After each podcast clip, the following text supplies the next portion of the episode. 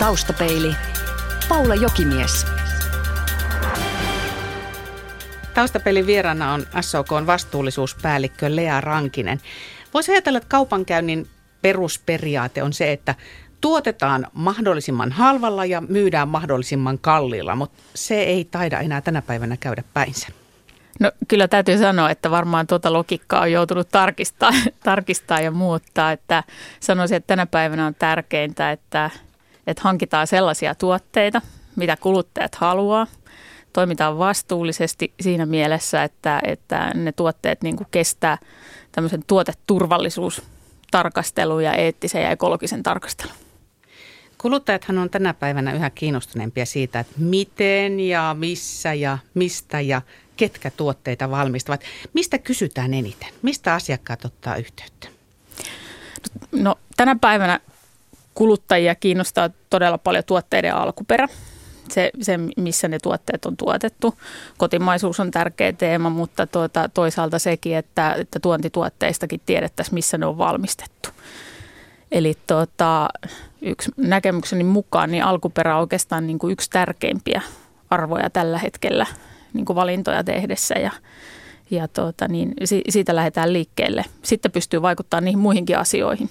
Tiedetään, mistä raaka-aineet tulee, niin pystytään katsoa, minkälaisissa olosuhteissa ne on valmistettu, miten siellä on ympäristövaikutukset huomioitu ja työelämäoikeudet.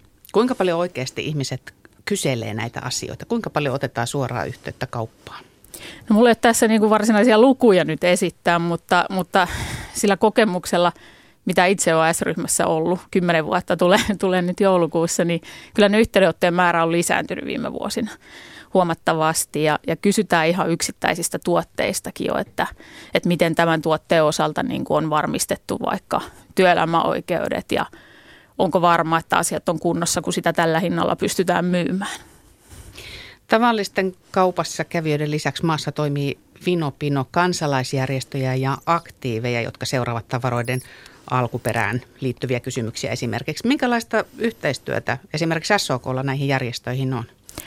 No tota, tärkeimpiin järjestöihin kyllä niin kuin pidetään jatkuvaa yhteistyötä, tavataan heitä. Ja tuota, niin, su, tuolla Suomessakin toimii sellainen organisaatio kuin Finwatch muun muassa, joka tekee paljon julkaisee raportteja tiettyjen tuoteryhmien osalta, tutkivat niitä ketjuja ja olosuhteita, niin, niin, niin ne käyvät aina aika tarkkaan läpi kanssa ja, ja sitten katsotaan, että onko meidän toiminnassa jotain kehitettävää. Sä olet ehtinyt tässä aika paljon jo ohimennen mainitsemaankin siitä, että mitä kaikkea kaupan vastuullisuudella tarkoitetaan, mutta ihan nyt perusteet. Mitä se kaupan vastuullisuus on? Joo, se, se on aika la, laaja käsite tänä päivänä, mutta jos nyt ajatellaan ihan kuluttajan kannalta sitä, niin mä konkretisoisin sen sillä tavalla, että, että niin kuin semmoisia toimintamalleja kehitetään, että voidaan varmistaa, että tuotteet on turvallisia – mitä asiakkaille tarjotaan. Se on ihan ykköslähtökohta. Ja sitten tarkastella eri, eri tuotteiden ympäristövaikutuksia. Onko siellä kestäviä raaka-aineita, mitä käytetään? Onko jotain, jotain lajeja, mitä täytyisi ehkä valikoimista jopa poistaa. Kala-asiat on ollut akutteja viime aikoina. Ja sitten toisaalta, että ne työelämäoikeudet niin toteutuu siellä tuotannossa. Siinä ne kolme tärkeintä. Puhutaan aika sellaisilla puisevallakin termeillä asioista, kuten yhteiskuntavastuu tai yritysvastuu. Kuuluvatko nämä kaikki samaan vyyhteen? Eli, eli se muodostaa kokonaisuutena sen kaupan vastuullisuuden. Kyllä joo, että jokainen, jokainen voi käyttää vähän erilaista terminologiaa, että S-ryhmässä me puhutaan vastuullisuudesta ja, ja me vastataan meidän asiakkaille, suomalaiselle yhteiskunnalle siitä, että mit, miten me toimitaan, mitkä meidän toimintaperiaatteet on. Että ne on ne on läpinäkyvät ja ne kestää tarkastelua. Kauppahan ei millään voi kaikkea vartioida, mutta millaisia asioita joudutaan miettimään, kun tuotetta otetaan valikoimaan? Mitä sä lähdet ensimmäisenä tarkistamaan? No mä en itse henkilökohtaisesti niitä tarkista, mutta tuota, mun tehtävä on niin kuin määritellä niitä asioita ehkä. Ja jos niitä joutaa uudelleen määrittelemään ja katsoa niin semmoisia työkaluja, millä me voidaan varmistaa.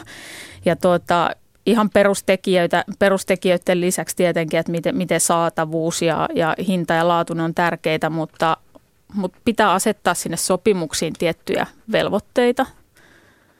Ihan niin kuin ympäristölainsäädännön toteutumisesta ja, ja sitten näistä niin kuin työelämäoikeuksista, minimipalkkasäädöksistä niin edelleen.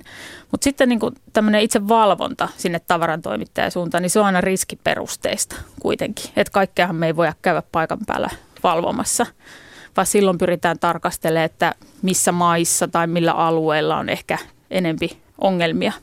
Ja ne pyritään kohdistamaan sinne valvonta. Ja, ja tuota, siinä käytetään yleensä aina tämmöisiä kolmannen osapuolen tekemiä tarkastuksia, että ne olisi sitten objektiivisia. Niin ja kai niiden täytyisi vähän toimia myöskin tällaisella yllätysperiaatteella. Että. My- myös tällä tavalla ja nimenomaan, että se ei ole niin kuin yrityksen edustaja, joka sitten tekee. Lea Rankinen, puhutaan hetki siitä, mikä on jo muuttunut verrattuna vanhoihin aikoihin, jolloin ei tällaisesta vastuullisuudesta vielä puhuttu. Näitä alueita on niin valtava määrä, mihin kaikkea pitäisi sitä huomiota kiinnittää, mutta jos otetaan nyt vaikka esimerkiksi ympäristövaikutukset, mm-hmm. niin millä tavalla kaupan on täytynyt skarpata tässä hommassa? Mitä te olette jo tehneet?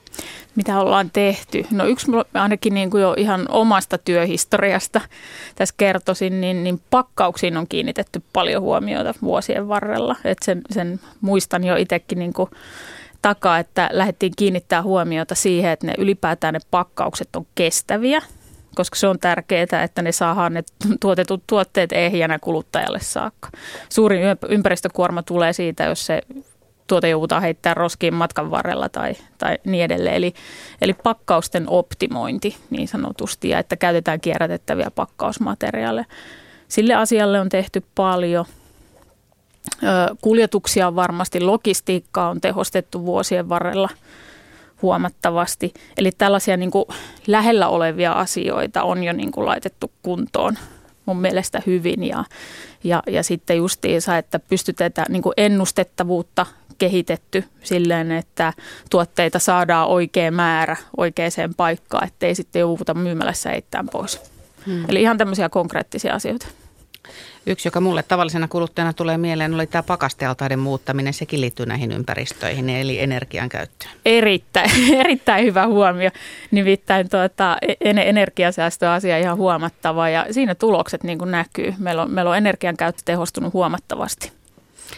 No jätteiden hyötykäyttö on kaupalla se ongelma, koska paljon on sellaista tavaraa, jota pitää sitten heittää pois, kun se viimeinen myyntipäivä on mennyt ohi. Mitäs tällaisille asioille esimerkiksi on pystytty tekemään?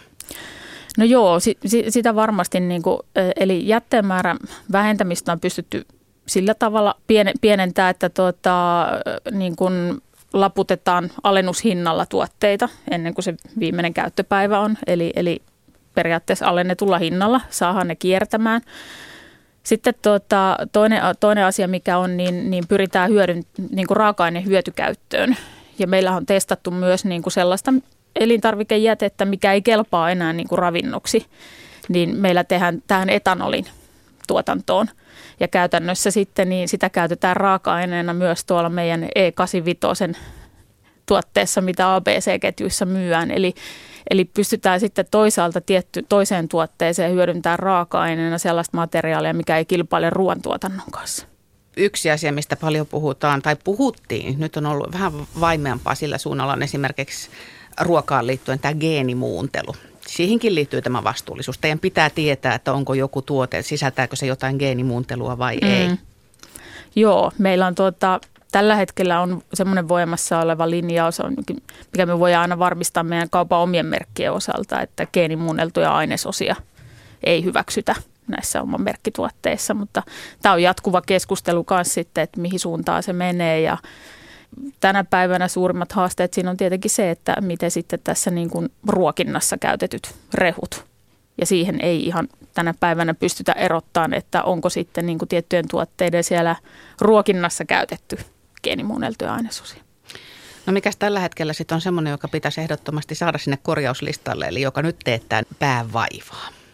Kyllä mä lähtisin, lähtisin siitä, että meidän pitää pystyä määrittelemään niin kuin tulevaisuuden kannalta sellaiset alueet tai raaka-aineet, minkä tuotantoa meidän pitää pystyä viemään kestävämpää suuntaa. Meidän pitää päästä vielä pitemmälle meidän tuoteketjujen jäljitettävyydessä tulevaisuudessa, eli ihan sinne niin kuin raaka-aineiden alkulähteille saakka. Siihen on jo hyviä hankkeita meneillään. Eli, eli kyllä siinä niin kuin suurimmat haasteet, että käytännössä niin kuin se vastuu ulottuu tulevaisuudessa kauemmas, mitä se tänä päivänä onkaan. Ja, ja iso kysymys on tämä niin kuin ruoan riittävyys ja, ja ruokahävikin vähentäminen. Ja se, siihen me kaikki voidaan vaikuttaa. Muistaakseni tässä vähän aikaa sitten julkistettiin jotain tutkimusta, että jos hävikkiä saataisiin vähennettyä puolet maailmassa, niin ruokaa riittäisi kaikille –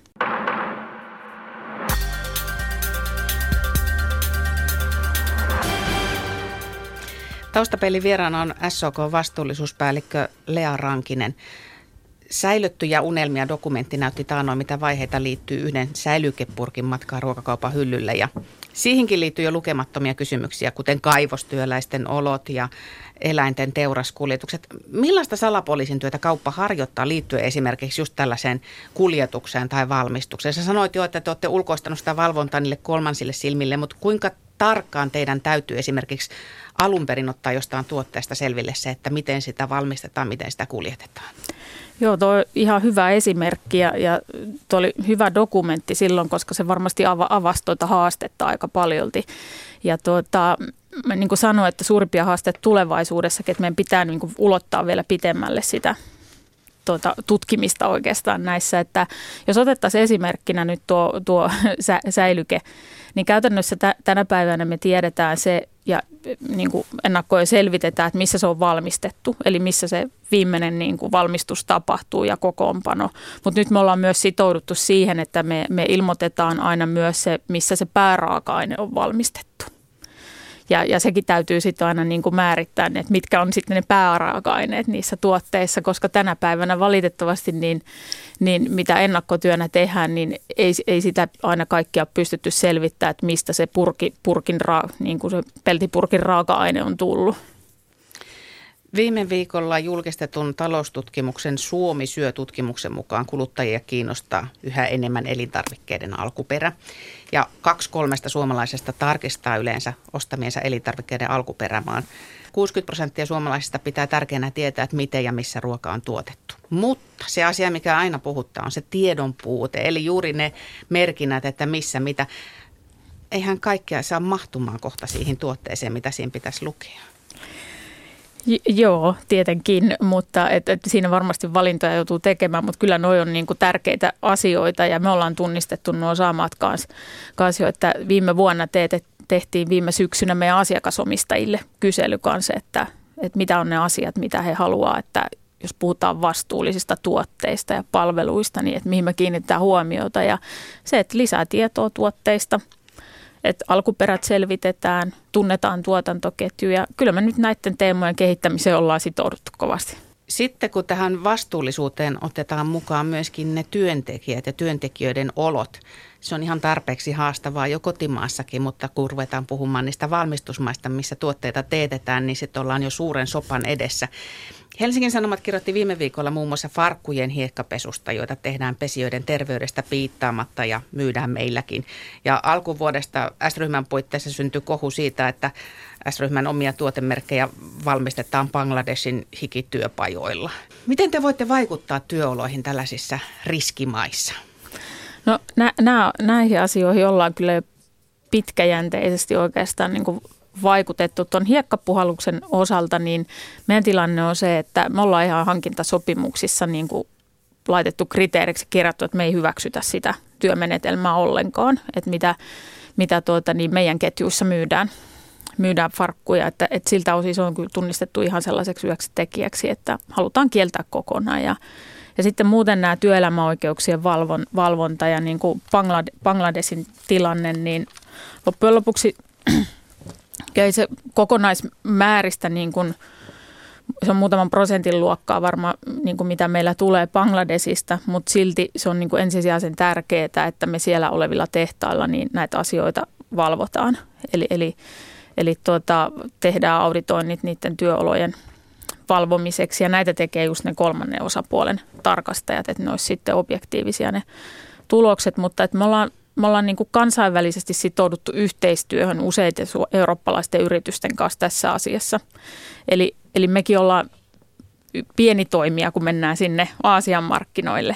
muuttamaan käytäntöjä yhdellä tavaran toimittajalla, koska siellä voi olla ostajia useita, niin me ollaan tunnistettu, että silloin kannattaa tehdä yhteistyötä. Eli silloin niitä muutoksia on helpompi saada, saada aikaiseksi ja, ja ollaan mukana tämmöisessä eurooppalaisessa aloitteessa kuin Business Social Compliance Initiative. Ja tuota, tämän, tämän aloitteen toimesta niin muun muassa Bangladesissakin järjestetään tällaisia niin kuin roundtable-keskustelutilaisuuksia, missä on tuota, niin ammattiyhdistysliikkeen niin kuin yhdistysliikkeen edustajia, va- valtion edustajia ja eri sidosryhmiä ja pyritään nostamaan niitä ongelmia myös sitä kautta esille, että, että siellä itse kiinnitettäisiin asioihin myös huomiota. Niin, eli kannattaa nyt niin kuin satsata siihen joukkopainostukseen, niin se tuottaa vähän enemmän tulosta. Ja vaikuttaa monella tasolla. Sitten yhteiskuntavastuu, siitä puhutaan yleensä silloin, kun kotimaassa työpaikat on tiukoilla, mutta sekin kuuluu siis myös kotimaisten työntekijöiden hyvinvointiin.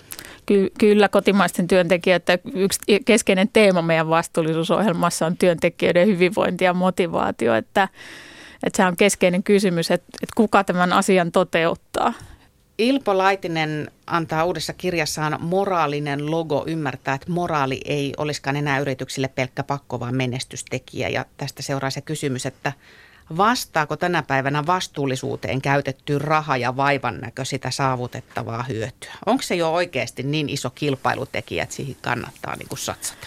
Ky- kyllä, ja, ja se on, voi olla jopa kil, niin kuin kilpailuetu.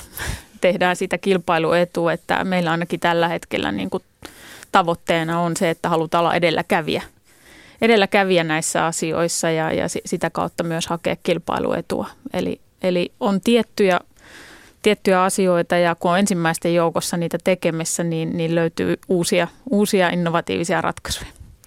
Kehtaatko sanoa, kuinka iso osa esimerkiksi SOK budjetista on varattu tämmöiseen vastuullisuuteen ja sen kehittämiseen? No sitä on vaikea niin kuin laskea yhtä summaa, koska se jakaantuu meidän ryhmässä niin, kuin niin monen ihmisen työhön, että, että sillä tavalla me ollaan laskettu, mutta meidän S-ryhmän omat ympäristövaikutteiset kustannukset on noin 170 miljoonaa euroa vuodessa. Ja se tarkoittaa sitten teidän kokonaisbudjetissa no, mitä luokkaa. Joo, mutta, mutta sillä tavalla, että, että on tosi tärkeää, niin kuin tarkoitan myös, että taloudellisesta näkökulmasta kehittää niitä asioita, että niillä on iso taloudellinen merkitys myös. Ja tällöin puhutaan siitä justiinsa niin kuin jätteen määrän vähentämisestä, energiankäytön tehostamisesta, koska näihin liittyvät kustannukset meillä on noin 170 miljoonaa euroa vuodessa. No jos se on kilpailuetu, niin kuinka paljon te sitten teette yhteistyötä toisten alalla olevien kanssa? Otetaan nyt vaikka toinen iso ketju, eli Kesko mukaan. Vai onko nämä niin kuin liikesalaisuuksia? Hyssytelläänkö näistä kauppaketjujen sisällä, että ei kerrota, mitä me nyt tehdään? Ta- tarkkanahan meidän pitää tällaisissa asioissa olla, mutta niin kuin mä sanoin, näihin tuontituotteiden osalta näihin toimitusketjujen valvontaan, esimerkiksi nämä toimintamallien kehittäminen Eurooppa-tasolla, niin me ollaan molemmat kyllä samassa järjestössä jäsenenä ja käytetään samoja työkaluja, koska silloin se on etu, että me ei vaadita erilaista auditointia kuin joku toinen. Hmm. Mutta muuten ne menee sinne liikesalaisuuksien Muuten piiriin. kyllä mennään sitten varmasti liikesalaisuuksien puolelle, että, että täytyy kunnioittaa sitä. Taustapelin vieraana on SOK vastuullisuuspäällikkö Lea Rankinen. Mä mietin tätä vastuullisuuspäällikön työsarkaa. Oletko se sananmukaisesti päävadilla heti, kun jostain narahtaa? No en aina onneksi minä, että tämä vastuu jakaantuu, jakaantuu useille ja, ja mun tehtävä on kyllä toimia, toimia meillä sisäisesti sellaisena niin kuin – näiden asioiden puolesta puhujana ja tunnistaa, mihin, mihin maailma on menossa, mitkä on seuraavat asiat, mitkä on siellä nurkan takana ottamassa ja mitä meidän pitäisi seuraavaksi kehittää ja, ja saada motivoitua ihmisiä tämän taakse. Niin eli vähän kuin hyvän poliisinkin, niin sun pitäisi olla aina askel edellä tavarantuottajia ja toimittajia ja muita kauppaliikkeitä. No yritetään olla. Sitä kai se edelläkävijyys tarkoittaa. Mä edelleen, kun mä yritin hahmottaa, että mitä tämä virkanimike pitää sisällä tai titteli, Joo. niin sitten mä mietin, että oletko virallinen parhaaksi päin selittäjä? No to, to, toivottavasti en, vaan totuuden, puol- totuuden puolesta puhuja ennemminkin. Mutta tuota, joo, toi on varmaan, mä varmaan ensimmäisiä tuolla nimikkeellä Suomessa, että, että siinä mielessä, mutta, mutta tuota, ympäristöasiat on ollut aina kyllä lähellä sydäntä. Niin miten sä päädyit tähän tehtävään? Mulla tulee joulukuussa 10 vuotta ja mä oon aloittanut meidän niin kuin hankintayhtiössä aikanaan silloin 10 vuotta sitten. Ja siellä oli ympäristöasiantuntijan paikka auki silloin, mitä, mitä hain ja siihen satuin pääsemään ja onneksi pääsin. En ole katun. Mä olen ympäristötekniikan diplomi-insinööri koulutukseltani ja, ja se antaa hyvät valmiudet, mutta tuota, mikään koulutushan ei niin kuin täysin valmista näihin asioihin tee, että pitää olla valmis niin kuin jatkuvasti oppia uutta. Mitä luulit aikanaan tekeväsi? No kyllä mä aikana, aikanaan pitkälti luulin niin kuin jätehuoltoasioiden kanssa olevan tekemisissä ja, ja ihan tällaisten niin kuin ympäristövaikutusten hallinnan kanssa. Ja niitä teinkin pitkään silloin meidän logistiikkayhtiön yhtiön puolella ja muuten, mutta sitten myös kyllä niin kuin oma kiinnostus lisääntynyt niin kuin oppia uutta. Mutta onhan tämä ihan järjettömän suuri tämä vastuu, mikä sun kapposilla hartioilla lepää? No ei, se on, on yksi, yksi mun harteilla, että meitä on S-ryhmässä 42 000, niin kyllä siinä on hartioita, mihin sitä voi jakaa. Mm. Koska tämä oikeastaan on niin kuin tullut kaupoille selväksi, että nyt kannattaa satsata myös tällaiseen vastuullisuuteen? No tota, niin sanoin, niin ensin lähti varmasti niin kuin ympäristöasioihin kaikki on satsannut pitkään. Että S-ryhmässäkin ympäristöasioita on kehitetty varmasti 15 vuotta. Mutta tota, se näkökulma on laajentunut huomattavasti justiinsa ja, ja sen ulottuvuus. Että en, ensin ennen niin kuin lähti siitä, että katsottiin, että se oma toiminta on se sitten myymälä tai logistiikkakeskus, että tässä pyritään hallitsemaan niitä katsomaan jätemääriä ja energiaa näin, että sitten se rupesi laajenee sinne justiinsa, että pitääkin käydä keskustelua tavarantoimittajien kanssa, että miten nämä näkökulmat tulee näissä tuotteissa esille ja, ja, ja pitäisikö vie, vielä enempiä, mitä informaatiota meidän tarvii kuluttajalle antaa. Eli sillä tavalla se rupesi niin kuin laajeneen plus sitten näkökulmia lisää, eli tuoteturvallisuus ja, ja sitten tämmöiset eettiset kysymykset. Ja, ja se tapahtui varmaan tuossa 2007, 8, 5-6 vuotta sitten suurin piirtein. Ja, ja tällä nimikkeellä mä, täm, mä taisin aloittaa S-ryhmässä sitten 2009 vuoden alussa, milloin mä muutuin niin kuin laatu- ja ympäristöpäälliköstä tälle tittelille sitten. Mikä sen, sen kauppojen oman tunnon herätti? Miksi tällaiseen ryhdyttiin kiinnittämään enemmän huomiota? Kyllä mä uskon, että kyllä se oma tunto on aina ollut silleen ja, ja S-ryhmässä ainakin sen verran hy, hyvin sitä tunnen, niin aina on nimenomaan keskitytty kyllä siihen asioiden tekemiseen ja koettu, että on niin kuin tärkeitä. Mutta, mutta se muutos tuli varmaan silleen, että nämä on nyt semmoisia, että näissä kannattaa niin kuin ehkä kuluttajillekin kertoa. Ja sitten toisaalta, että kun se kiinnostus myös siellä kautta on niin kuin lisääntynyt, niin se vuorovaikutus näissä asioissa ja kuluttajarajapinassa on ollut se ehkä muuttava tekijä mietin vielä sitä kauppaliikkeen suhtautumista, että sitten kun jostain asiasta joku niin sanotusti saa kiinni, eli, eli todetaan, mm. että tässä asiassa on epäkohta, niin, niin sehän ei enää päde ollenkaan, että, että yritetään sulkea silmät tai kieltää, että näin ei olisi. Teidän täytyy olla aika nöyriä tänä päivänä. Joo, ja nimenomaan, ja jos virheitä tapahtuu, ne pitää tun, niin kuin reilusti käy, käydä läpi, että tuota niin, mä sanoin, että kun se vaatimukset muuttuu yhteiskunnassa ja ympärillä – koko ajan, niin täytyy myös itse, itselleen sallia olla armollinen siinä mielessä, että voi niitä tilanteitakin tulla, että kaikkea et ole ehtinyt ennakkoon niin kuin miettimään. Ja, ja siinä vaiheessa, kun se keskustelu tulee, niin parempi käydä se niin kuin ihan reilusti asia läpi. Kuinka paljon tällaiseen toimintaan on valjastettu väkeä? Senhän täytyy olla valtava määrä, joka teidän puolella miettii, plus sitten vielä nämä ulkopuoliset tarkkaavat mm. silmät. No meillä on loppujen lopuksi aika vähän sillä tavalla mitään erillisiä resursseja näihin laitettu. Nämä asiat pyritään viemään käytäntöön niin kuin osana normaalia työtä, eli, eli on se sitten ostaja tai, tai sellainen henkilö, kuka päättää valikoimista, niin pyritään viemään heidän toimenkuviin. Se ta, niin kuin tietynlainen ennak, ennakkotarkistaminen ja, ja asioiden selvittäminen, että, että siinä vaiheessa kun valitaan tuotetta tai toimittajaa, niin, niin tiettyjä asioita kysytään etukäteen. Ja, ja sitten itse nämä valvonnat, eli auditoinnit, mitä niistä puhutaan, niin, niin tota, siinä sitten käytetään ihan kansainvälisiä välisiä yhtiöitä, mutta siinä me tehdään niin kuin globaalisti yhteistyötä eri yritysten kanssa ja silleen pystytään niin kuin hyödyntämään resursseja. Ja sitten meillä on S-ryhmässä tällainen kuin maine- ja vastuullisuusyksikkö ja meitä on siellä kokonaisuudessaan 12 henkilöä. Taustapeilin Vakio Viitonen. Lea Rankinen, mitä muistat lapsuudestasi? No, tota, mä, mä muistan sellaisen pohjoispohjalaisen maalaismaiseman. Mä olen maaseudulta kotoisin ja, ja erityisesti kesät, kesät ja tuota, niin, ne ajat, kun niin kuin talkoita maatilalla ja sukulaisia oli paljon käymässä. Mutta sitten to, toinen asia, mikä sitten liittyy kanssa, niin kun, ei ehkä enää ihan lapsuuteen, mutta nuoruuteen jo, niin yläasteen lukioikäisenä, niin perustin parhaiden ystävieni kanssa Suomen toisen kierrätyskeskuksen ja ja tuota, Oulun maaherra palkitsi meidät tällaisella ympäristöpalkinnolla, eli kai me oltiin jotenkin edelläkävijöitä siihen aikaan. Paras ja pahin luonteen piirteesi ja milloin ne tulevat esiin?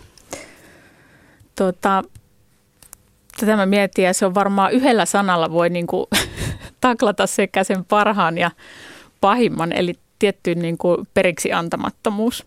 Se on hyvässä välillä, se on hyvä, mutta sitten jos se menee liian pitkälle, niin silloin se voi tulla huonona siinä, että ei, ei huomioi tarpeeksi niin kuin toisia näkökulmia, mutta kyllä näissä asioissa tar- tarvii tiettyä periksi antamattomuutta, että uskoo siihen asiaan itse.